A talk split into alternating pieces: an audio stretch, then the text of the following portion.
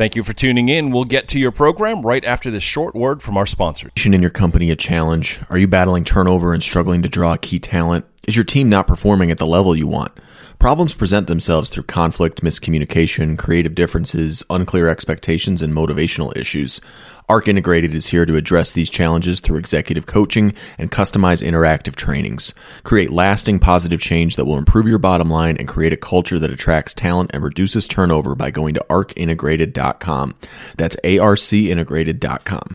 IamAVL.com features live streamed performances from the area's venues and festivals almost every night of the week. Find thousands of local performances in our archives or stop by the website to see what's streaming tonight. IamAVL.com. Don't stay home without us. In an increasing busy world, business owners are having trouble connecting to their community and other business owners. At the Asheville Area Chamber of Commerce, we help business owners connect through focused networking, warm connections, and facilitated meetings to grow their network and their business. We are the convener, the connector, and the cultivator of leaders and influencers. And we are the local champion for a balanced, thriving economy. I invite you to join us at an upcoming event, meet other members, and learn more about our commitment to building community through business. To learn more, visit ashevillechamber.org, Asheville Area Chamber of Commerce. Together, we are more. How does an economy that is more mindful and less mindless become a reality? Welcome to the Mindful Marketplace. I'm your host, Joel Skeen, and I'm happy to welcome you to the show where we ask experts, entrepreneurs, investors, and industry leaders for their perspectives on how all of us can, on every level, do our part to help create a more mindful marketplace. I'm excited to get into our interview here today. It's uh, always a privilege for me to introduce a local business to our listenership, but this one is pretty special because, in addition to being a good local business, it's also one that really encourages and helps create the kind of mindful marketplace that we discuss here and they really play an integral part and they're doing it in a really creative and fun and useful way so I'm really excited to get to in, to uh, to interview Simcha Weinstein from Mother Earth Foods coming up here soon. But first, we're going to go through the balance sheet. For those of you that don't, uh, are not listeners or haven't heard before, I go through uh, four different items on our balance sheet that I consider to be number one, the assets, number two, the liabilities, number three, the debts, and number four, the investments. So let's get into the balance sheet. First on the list is assets. For assets this week, I want to uh, highlight credit unions actually. Um, I know a lot of people, when we think about where we put our money, um, may feel a little uneasy about putting a mon- putting your money with a Wall Street bank for them to, you know, lend and to make money off of you. But at the same time, you know, it's not really like any of us want to hide our money under a mattress. We want it to be somewhere safe, somewhere secure, somewhere where it can earn a little bit for us as well. And oftentimes, credit unions can really be a great solution. They have memberships, which means that only members um, get to be a part of the loans and get to have accounts there. And what that really means is that your money stays local when it's at a local credit union versus when it's at a national bank.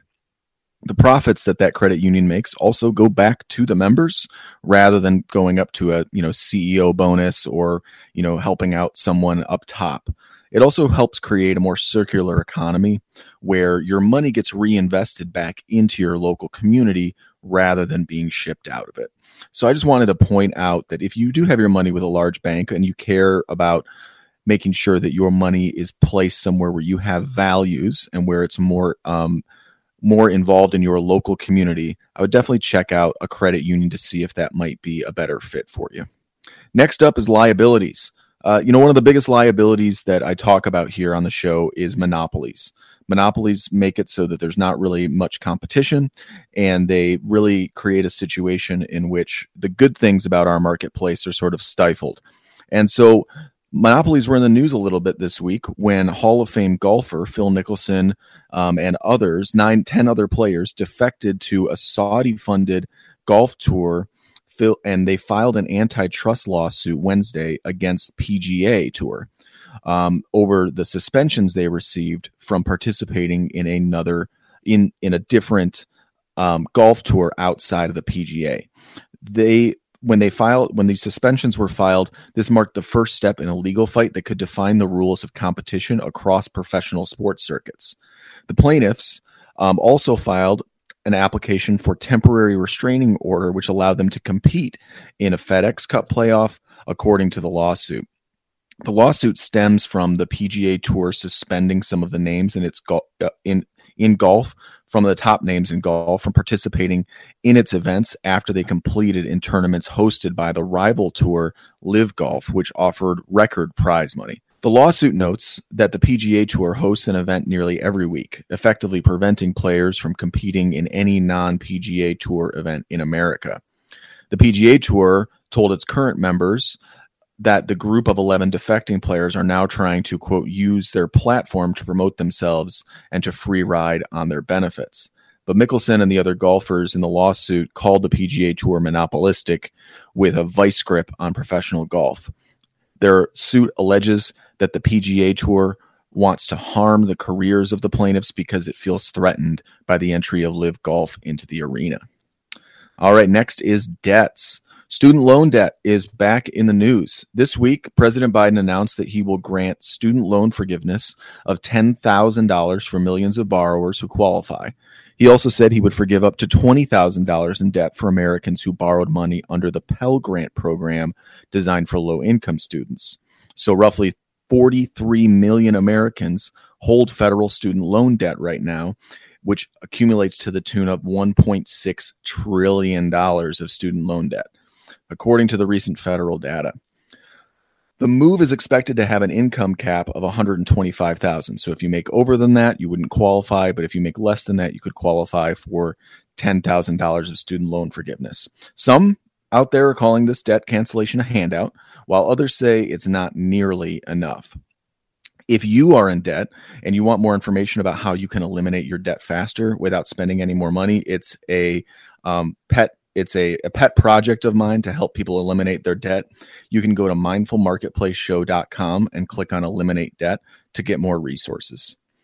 All right, lastly is investments. The U.S. Department of Agriculture announced on August 24th that $19 million will be invested in critical infrastructure across the state of North Carolina to combat climate change.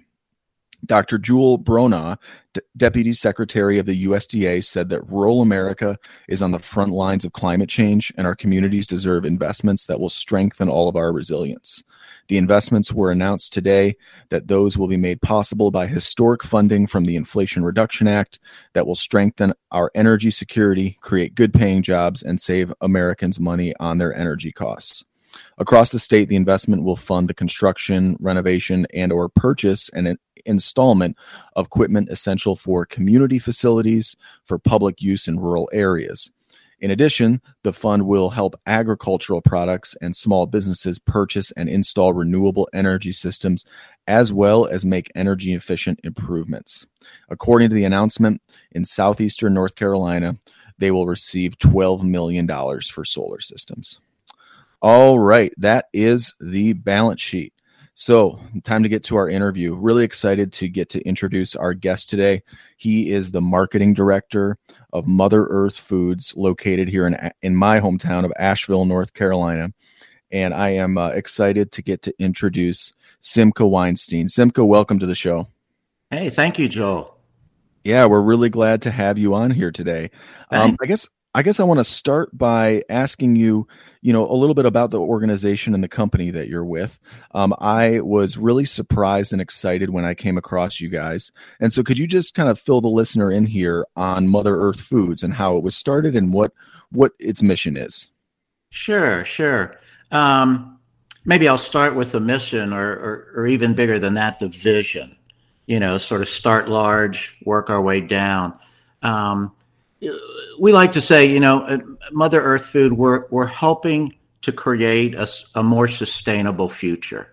And, and really how we do that is, you know, Mother Earth Food, it's a, it's a family owned grocery home delivering service. And we feature local food, organic food, regenerative, sustainably produced food. And the way we do this is we partner with over 300 local and regional farmers and food producers. We have uh, an availability of over a thousand items, and those items include um, organic and sustainably raised vegetables, meats, eggs, dairy, baked goods, uh, wellness items, uh, most things that you find in your pantry, all of those things. And we deliver these items to the Asheville area, to Western and, and around Western North Carolina. And, uh, you know, at our core, we believe that, you know, supporting local food, that's how we can best help our community uh, move towards a more sustainable future. Yeah, uh, you know, my I, want to. Sorry, I didn't mean to cut you off there, but no, that's you know, I was my introduction to uh, all the ideas that we talk about on this show was actually through what you're talking about in kind of local food systems. When I was up in Detroit, I was working with a nonprofit that did address food desert issues and you know got food out to families that were low income that needed healthy access to food and so it's interesting that we both kind of have that that's sort of our introduction to the to this world why do you feel like that is so foundational and and um, so important in creating a more sustainable future well that, i mean there there's many things about you know there's many attributes of local you know our one our, our food system in general it's it's broken i mean it's it's responsible for at least 25% of the carbon emissions out there into the world, our food delivery system. You know, uh, 15% of that, and that, that's a whole nother conversation, includes eating meat. But still, most of the, the, the, the chemicals, the pesticides we use, they're petroleum based. Um, the way we go to market with food, it's just very, very intensive. Even how, and, and, and this is where we're a true alternative, even when you go to a grocery store, if you look at most grocery stores, you walk in on a day, you know, any summer day, it's going to be nicely air conditioned. We all kind of appreciate that, but when you think about the amount of energy it takes to keep things air conditioned, all the refrigeration that's going on in those stores, and then you have, you know, you have maybe you have 70 people driving in their car to get a bag or two of groceries you know, our paradigm sort of flips all of that. You know, we we have one big uh, walk-in cooler for everything. We um, we don't, you know, we don't use refrigeration throughout, uh, or not refrigeration, but I'm sorry, but it, it's not like our our offices are heavily air conditioned. And really, the part, you know, sort of the what's called the last mile in our food system is where uh, a service like ours really shine. Kind of as I mentioned, you know, if you've got 70 people driving to a store, 70 people coming back with one or two bags, our vans that we deliver in carry 70 bags. And so you've got one vehicle distributing those 70 bags and it's just a much more efficient it's it's it's you know, it's a more sustainable model for our food delivery system. It, in a way, you could think of us, we're kind of like a farmer's market, only we're delivered to your door. Yeah, I actually wrote down farmers market on wheels as you were talking. There you go. There yeah. you go. And and so that that's the next question I would want to ask is, you know, let's say that I'm a let's say that I'm someone who would like to have my food system and the food that I consume be more healthy, more local, not have to be something that's shipped from Chile and, you know, filled with plastics in the soil and in the and in the transportation and have to use up all that energy. Without a service like your guys is what I found myself doing personally is, you know, I go to the farmers market on Saturday and you know, I go down to Hickory Nut Gap once a month and pick up a bunch of meat and you know, kind of you you you end up like you said, you're it's better, but it is still a little inefficient. And you guys seem like you're really filling that need for people because it also takes a lot of time. It's really difficult to get out there. It, it's not convenient to try to buy everything you can locally. They don't things are not set up conveniently for us to do that. Is would that was that the main reason why you decided to focus on delivery or was there anything else that played into that or tell me more about that?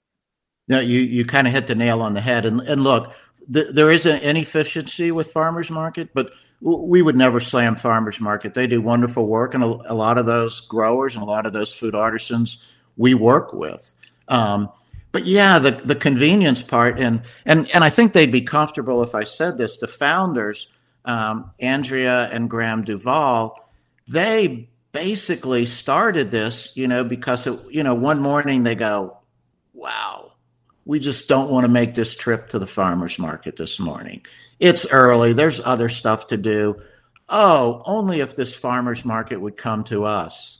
You know, that's that was kind of their bingo moment, so to speak, and they decided, well, maybe we could, you know, may, maybe maybe this is our time. We can do this and that's how Mother Earth Food began. Really, it um, it it, it as you you use the word convenience. You know, it's just thinking how can we more conveniently bring a farmer's market to everyone? And it turns out, you know, convenience may have been part of the precipitating event, but but in the end, um, the ecological benefit is is really really huge. Kind of like the idea that um, in the organic foods industry, there is a company, and you've probably seen or even used their products. It's it's a company called Seventh Generation.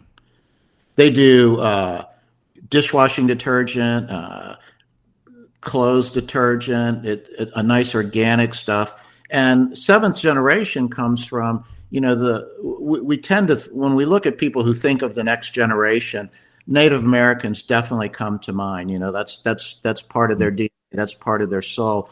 But they take it a lot farther, a lot further rather than uh, just the next generation. They were known for whatever big thing, for lack of a better way of saying it, that they were going to do. They would always take a look at how it would impact seven generations down the line. And and you know, that's we're, we're trying to live up to that standard at least in terms of touching lightly and and one way to look at that the easiest way to say it is typically on average the meal that's in front of people it's on their plate travels 1500 miles to get there that's an average if you buy local food it on average travels between 35 and 50 miles and you know it, you don't have to be a rocket scientist to deduct all all the uh, ecological benefits that come from that. Yeah, that's a 30 times at least difference. Yeah, it's huge. It's huge. How did you originally get get into this line of work? What what's your background? So, me personally, um, and because we're on radio, people can't see me, but Joel, I'm I'm guessing I'm a few years older than you. And I, I, I grew up in the Washington D.C. area, but I went to college. What got me to North Carolina? I went to college at UNC in Chapel Hill. And after I graduated college, this was 1976, and that's probably the giveaway right there that I'm older than you. Um, graduated in 1976, and myself and three friends, we our plan was to go to law school, but we wanted to take a little break from academia. You know, pretty much it was kindergarten through graduating college, and it was just let's take a break. And so we ended up opening this outdoor produce market. Never thought of it as something that was going to be life changing or anything, just something that would be not school and not law school. Um, and for me, it actually did become a little bit life changing. Really got into it. That's when I started getting into organic. I would go down, I would take our truck and go down to Florida where there were a lot of organic farms. And, you know, I just got into the whole organic, sustainable agriculture scene. And this was in 1976. It was not, it wasn't really strong or happening anywhere for that matter. And I just really got into it. And, you know, at, at least to my mind, I wisely uh, uh, uh, decided not to go to law school. Uh, never regret that decision. And I just stayed in the organic and natural foods industry. And, you know, and, and, and that involved, that always would involve local. Um, and one of the things I began to see early on is that, you know, we've, we've got this cool product, but not enough people know about it. So I, I just began thinking, you know, we've got to tell the story. Got to tell the story of organic. Got to tell the story of sustainable. Got to tell the story of local. And so that just kind of became the mission that I've been on. And here we are, you know, let's see, do the math. What is that? 46 years later? yeah. Uh, still trying to tell those stories. In those 46 years, I guess when you think about where we're at now and how far we've come and how far you've come, when you're thinking about these local food systems, I guess what's the what's the most urgent thing on your mind or what do you feel like is the thing that really needs to happen the most to get us to where we really want to go? That's that's that, that's a great question. Just, and and I'm going to answer this one just personally. You know, for me, I, I'd say the biggest issue, and you know, I, I enjoyed your your your prelude about the assets, the liabilities, and you know, we we we've got a lot going on, and we've got a lot of issues. And to me, though, the biggest issue that's going on, not just in this country but in the world, is climate change. That's it. And I mean, let's face it, if down the road, if we do not have a sustainable habitat, you know, I'm not somebody who believes that we're messing up the planet. We can't hurt the planet. You know, that would be arrogant to think that we were that impactful. But we can really screw up our habitat. And I think we're in the process of doing that. And so, in my mind, everything we do, it, in in some ways, it just it it comes down to uh, our carbon footprint. Really, how can we leave the smallest carbon footprint that will make it so that you know I have grandkids. You know, my kids, my grandkids, yours, everybody's. You know, as you know, 40 years from now, 50, 60, 70 years from now, when we start hitting the next century, how will it look for them? And so, local food, uh, regenerative food, sustainable, organic, all of these, our food delivery system is huge. And being able to make a dent in that uh, can can have a, a, a, tremendous impact. I mean, it's it's funny. Uh, uh, a lot of press is given to electric vehicles and all of that, and look, that's great. However, if today in our country, if everyone in our country stopped driving. There were no cars on the road. You know, that's option A. Option B was everybody, you, you know, keep the cars running, but everybody ate just organically raised food. It's not even close the difference that uh, it would make in our carbon footprint or you know eating organic eating sustainable eating regenerative food eating local food has a much larger impact on our carbon footprint than not driving hmm. yeah that's that's huge you know because so much that so much so much focus gets put on gasoline and cars but we think every time you eat something that was raised across the world it had to drive somewhere it had to be flown somewhere it had to go somewhere. It's and true um, I wanna I wanna just wrap up by bringing it back to something that you said that I think is really a great guiding principle for all of us, whether we're in you know setting up our personal lives with our family or we're looking at our economy and our society as a whole. And that's asking that simple question is how is this going to impact seven generations down the line? And actually looking at that long term and i got to say i think that mother earth foods and what you guys are doing is is in line with that. And you can tell that you guys are thinking long term not just short term. We are joel. Thanks thank you for that. And and we do you know it it is it, it is about you know if we live and you know you started out using this word if if we live a mindful life now we will only benefit future generations and because eating is something that we do really regularly, quite often, most of the time, it's it, it's something that we can how we do it really affects those future generations. And you know, it's up to us to lead. It's it's more than just. I, I think it's compassionate eating. It's it's about being compassionate about figuring out how to make it work for the next generations. I think that's everything. Yep. You absolutely got it. Where where can people find you to either become customers or learn more about you? The the best way is to go to Mother Earth Food, no S, and I only say that because it's S wants to roll off your tongue. Yep. MotherEarthFood.com. Awesome. Everything and you can listen you know about us oh. will be there. Excellent. And you can listen to the recording of this episode or check out other great shows here on the bizradio.us network by going to www.bizradio.us. Hope you all take care of yourselves and take care of someone else. Thanks, Simcha. Thank you, Joe. Thank you for listening. If you liked what you just heard, be sure to subscribe to the podcast and be sure to visit bizradio.us to find hundreds of other engaging conversations, local events, and more.